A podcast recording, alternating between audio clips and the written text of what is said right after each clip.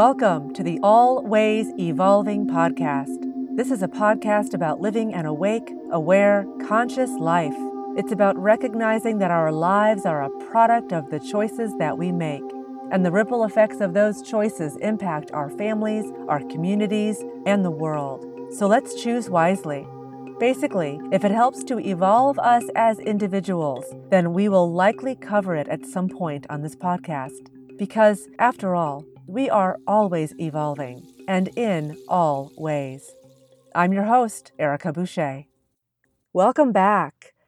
Today, I want to talk about 3 communication skills that will immediately transform your relationships. Let's face it, the quality of our relationships are a good indicator of our quality of life. Because if we are constantly in conflict and being challenged by our relationships, the likelihood of us being happy and at peace are not very high. But the truth is, very few people, almost nobody, received any kind of communication training whatsoever. Well, that's not entirely true. We learn how to read and we learn how to write, and some people in high school or in college might even take a public speaking class. But usually, that's about the extent of it. Most people have no education or training on how to be a good listener. I mean, a really good, deep listener. Or how to be a good communicator and have the skills to express ourselves in a way that other people can actually receive. So it's really no wonder relationships can be so challenging at times. It's really no wonder we find ourselves in conflicts that we don't know how to navigate our way out of. When I got my degree in communication, there was one class I felt quite sure was going to be an absolute breeze. I thought it was going to be the easiest A, and I couldn't imagine how they could have an entire semester-long course on a topic simply called listening. That's it, just listening. Turns out that was the most fascinating and inspiring class of my entire college education. I had no idea what listening really was up to that point. And I learned that most people don't. In fact, almost nobody receives any kind of training in listening. And yet, it is the most valuable and important communication skill we can cultivate. We spend more time listening than all other types of communication activities combined. Yet, we receive the least amount of education and training in it. The good news is, these are skills we can learn. So here are 3 communication skills that anybody can start practicing today that will have a dramatic effect on the quality of all of your relationships, effective immediately. First, it's important to recognize that listening is not a passive process. It takes work, it takes effort, it requires active participation. The difference between hearing and listening is that with listening, we are actually paying attention to what we are hearing. We are taking the message in. We are listening on a deep level to the entire message, not just the words that are being used. Because realize that only 7% of all communication is the actual words that are being used. The other 93% are nonverbals, like body language, facial expressions, and gestures, and things like our tone of voice, inflection, and pace, and so much more. When we are genuinely listening, truly listening, we are taking all of that in. And one of the greatest gifts we can give another is the gift of feeling seen and heard and understood. Everyone wants to feel gotten. In one popular communication study, when asked what communication skills were most important in family and social settings, listening was ranked first. In that same study, when asked to identify the most important on-the-job communication skill, listening again ranked at the top of the list. But it's not just enough to say, I get it, I'm listening, I understand. Because just because you think you understand, just because you think you get it, doesn't necessarily mean you do, because we tend to listen from our own perspective, rather than trying to put ourselves in the other person's shoes and understand things from their perspective. That's the trick right there. That's what makes us truly great communicators.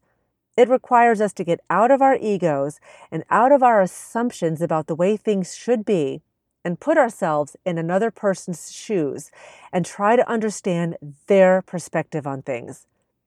That's often easier said than done because our egos want to be right. It takes true humility to recognize that we don't always see things accurately and that we don't always see the full picture. This was perhaps one of the greatest gifts I received from my work with the homeless. They taught me how to be a better listener, because if I wasn't able to truly listen without judgment and put myself in their shoes, they never would have been receptive to anything I had to say. In order for me to be effective, I had to listen to them and do my best to put myself in their shoes, or they wouldn't have been open to anything I had to offer, because they would have been convinced I just didn't understand.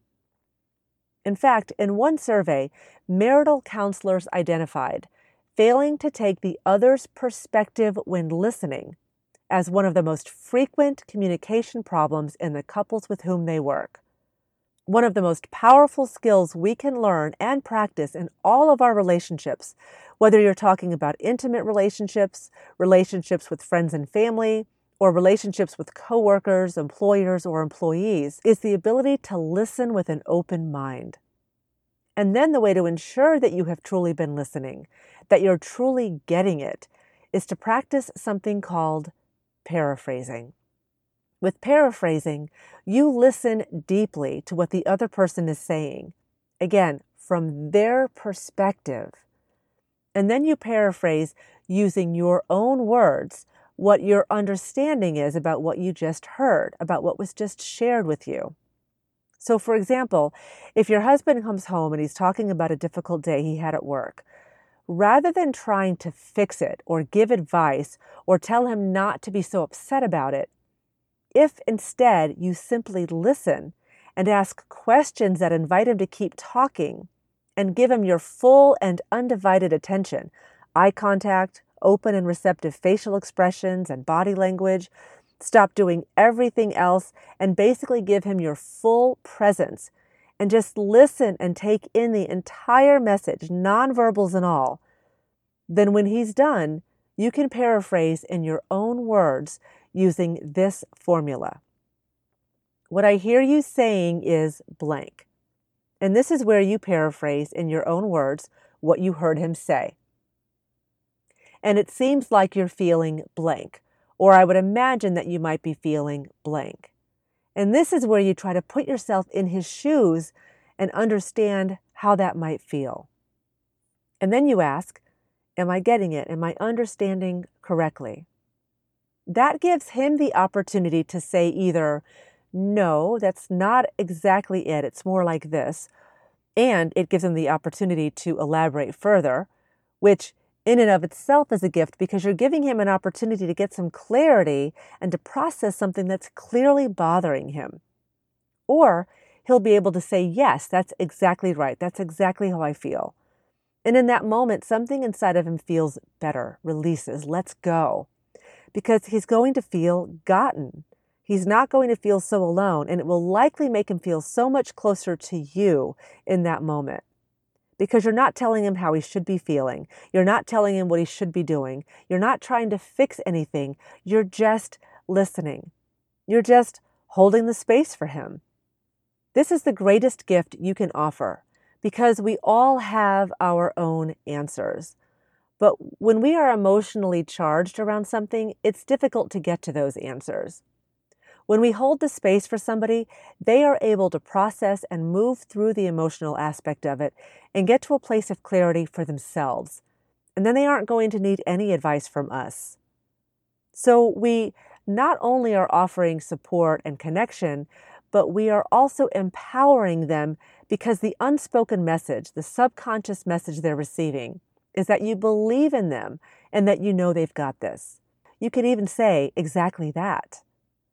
Whatever someone's going through, whatever they're trying to figure out, whatever they're struggling with or processing, how empowering it is to be able to say, I can imagine how challenging that must feel, and I know you're going to do the right thing. Or I know that if you give it some time and practice deep listening, the answer is going to come to you. or something that puts the power back in their lap. It's usually our egos that want to fix because we think we have the answers, or we want to make things better for them because we love them, but we are actually disempowering them when we do that. There's a whole lot here, and we could have a several-hour conversation just on listening and paraphrasing. But practice that technique, and I guarantee you, not only will you get smoother and more efficient at it, but it's going to have a dramatic effect on your relationships. Just notice, just watch. The second communication skill that can transform, will transform your relationships, is around conflict and conflict resolution. First, we have to start seeing conflict differently than maybe we have in the past. A lot of us, when there's a conflict in a relationship, we take that as a sign that something is wrong with the relationship. And if the same conflict keeps happening over and over again, we start to believe that the relationship is simply broken. There's just something wrong. There's this problem, and it's unfixable, and this relationship is just doomed. But I think that's because, again, we haven't really been taught about the gift of conflict in relationships.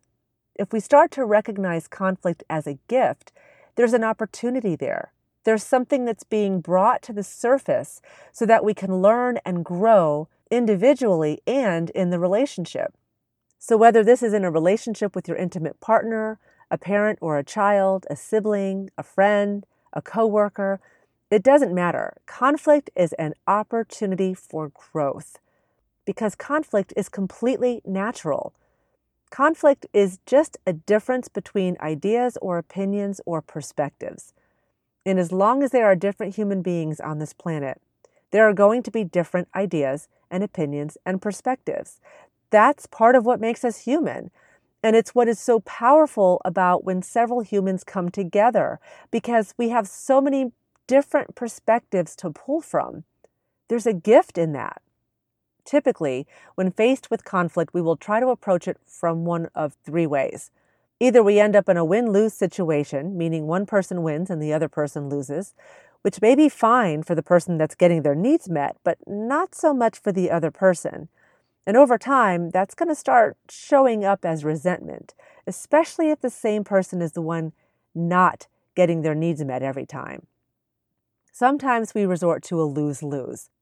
That happens when our egos are so engaged and involved, we cannot get out of our own ways, and nobody gets what they want or need. This was illustrated beautifully in the movie The War of the Roses with Kathleen Turner and Michael Douglas. This couple started out loving each other, and over the course of 20-something years of really dysfunctional communication, their relationship started to break down and devolve, and they ended up going through a divorce. In that process, neither one of them could or would acquiesce. Neither one of them would budge an inch, and in the end, it was ultimately a lose-lose. Nobody won in that situation. It's a dark comedy, but it's a great illustration of what I'm talking about here. A more evolved approach to conflict is to find a compromise. We say, okay, wait a minute, we have a conflict here. Let's compromise. Let's figure out what we can do that will make us both happy, give us both some of what we want. But we still both give up something of what we want. And that's good. It's certainly better than a lose-lose or win-lose, but that still leaves both parties feeling like they had to give up something. An even better conflict resolution goal to strive for is a win-win. With a win-win, we recognize that both parties have needs they're trying to get met, and we enter into the conversation and say, let's agree to discuss this until we find a solution that meets both of our needs. Because this recognizes that the other person has needs as well. And then, if you go into that discussion saying, please help me understand what your needs are, like Stephen Covey used to teach in his 7 Habits of Highly Effective People, seek first to understand and only then to be understood. So again, you have to be willing to listen from their perspective, right? You have to be willing to listen and paraphrase back to them your understanding of what it is that they're asking for and what it is that they need. Because once you know, if you've paraphrased it back to them in your own words, and they're able to say, no, it's not exactly that, it's this, and then they clarify and you paraphrase again, and they're able to say, yes, that's exactly right, that is exactly what I'm asking for. Keep doing the paraphrasing until that's the response you get. Because then they're going to be much more open and receptive to hear what it is that you have to say. And then when everybody gets their cards on the table and we say, okay, what you're really asking for here is you're really asking for some time because you're feeling overwhelmed and you need a little bit of time to yourself so you can decompress. And what I'm asking for is connection and affection and quality time. So let's talk about this until we find a way that we can meet both of those needs. And then you become very creative problem solvers. In the end, maybe what you come to is something like this. Okay, honey, how about you schedule a date night to yourself once or even twice a week where you just get to spend time alone decompressing? Because I realize you spend so much time around so many people with your work and in your life, and you just need time alone. So why don't you carve that out for yourself, put it on the calendar, and we'll both honor that. And because I'm craving connection with my love and intimacy and romance, let's make sure that we have a date night. Let's decide that every Wednesday night and every Saturday night is going to be a date night. And that's going to be our time for us to connect with each other. That's approaching a win-win. And you keep talking about it until both of you can say, all right, I think that'll work. But then you agree that you'll check back in and revisit this in a couple of weeks or a month and make sure it's working. And if it's not, you'll continue to refine it until it does work for both of you. That's really committing to the relationship. Again, you can practice this in all of your relationships, not just an intimate one. It's going to transform your relationships. It's going to take your conflicts and turn them into opportunities, especially if you have the same conflict and it's coming up over and over and over again. It's not because the other person is just stuck in an annoying loop. There's some need they're trying to express and communicate that's not yet being met. And they may not even be 100% clear what it is. They may not know exactly how to communicate and express what it is. But if we really practice deep listening and we do the paraphrasing and really look at things from the other person's perspective and agree to keep talking about it until we find the solution that meets both of our needs, this is going to dramatically change your relationships. I promise you it will. And finally, the third communication skill I want to encourage you to practice and cultivate is learning how to speak your truth in a way that the other person will be capable of receiving it. Oftentimes we go into an interaction and we're telling the other person what they need to do or what they're doing wrong or how they need to change. But if we make a commitment to use I language, that means we are taking full responsibility for our experience, for how we are feeling, for how we are interpreting something that was said or done. We are completely owning our experience of it. That's the difference between saying, every time you tell me you're going to call me and you don't call me back, you make me so angry, it's so disrespectful. And when you tell me you're going to call me and then I don't hear from you, I feel let down, disrespected. I feel like I'm not that important or that valuable to you. You're using I language to take responsibility for how you feel. And then ask for what you need.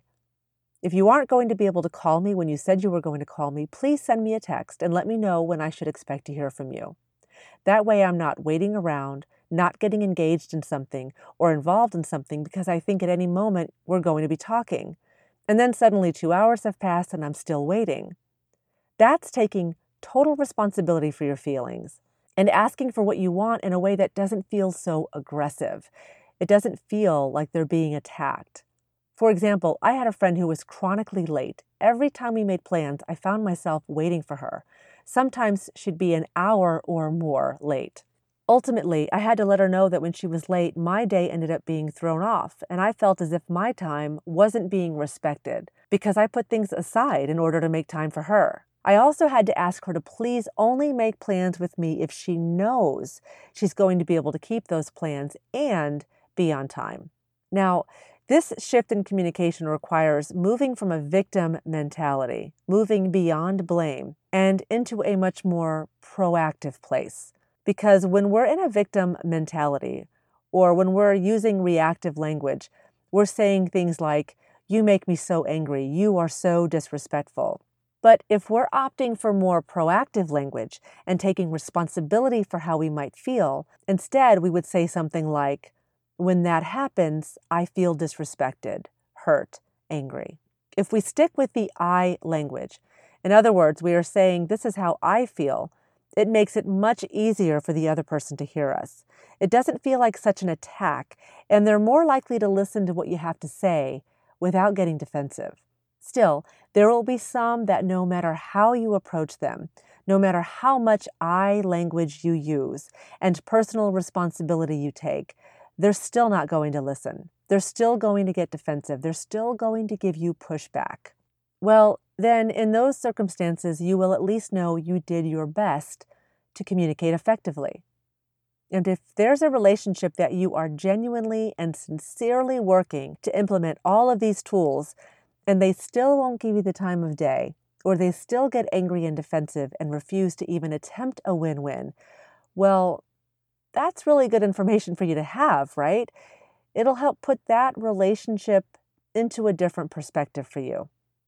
Maybe it's just a matter of getting a little more honest with yourself about what that relationship is and accepting it for what it is, rather than trying to make it into what we want it to be, especially if the other person doesn't seem to want the same thing. I had this recently with a friend. I thought we were closer than we were. I thought we were better friends than we were. But after numerous times of leaving messages and sending text messages and not getting a response, I had to come to the conclusion that we weren't both seeing that relationship the same way. And it helped to put it in perspective for me. But that's another conversation for another podcast. The point is, these three communication skills will change your relationships, and you'll start to see the effects of these changes pretty quickly. As with anything, when we're first learning a new skill, it can be a little awkward. But with practice, you'll be able to work these communication techniques into your life pretty seamlessly. In the meantime, practice on a friend. Let them know what you've learned and that you're trying to practice. I promise you, it will be so worth it. I've got a lot more to share on this topic of communication and relationships, but that's plenty to chew on for now. Remember, the more deft and skilled you want to be at something, the more you practice. So start practicing now. In fact, start with your very next interaction with whomever that might be. And watch as your relationships start to transform before your very eyes. Thank you for tuning in to today's episode of Always Evolving. Please feel free to share this episode with anyone you think might appreciate it. And if you enjoyed this podcast, let me know by giving me a 5-star rating and help our ranking so we can reach more people who might be inspired by our message. Until next time, remember, our lives are a product of the choices that we make. Choose wisely.